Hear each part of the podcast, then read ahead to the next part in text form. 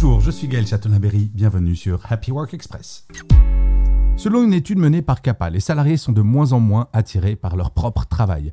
Une majorité se dit désormais ennuyée au travail. En effet, 76% trouvent leur travail ennuyeux, ce qui est une hausse notable par rapport aux années précédentes. De plus, seulement 56% considèrent leur profession comme utile, contre 68% en 2022 et 71% en 2019.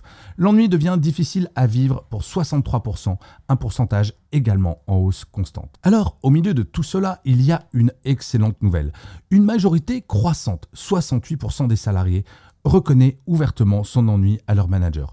Pourquoi est-ce que cela est une bonne nouvelle? Eh bien, parce que si vous vous ennuyez au travail, il ne devrait pas être tabou d'en parler à votre manager ou à votre manageuse.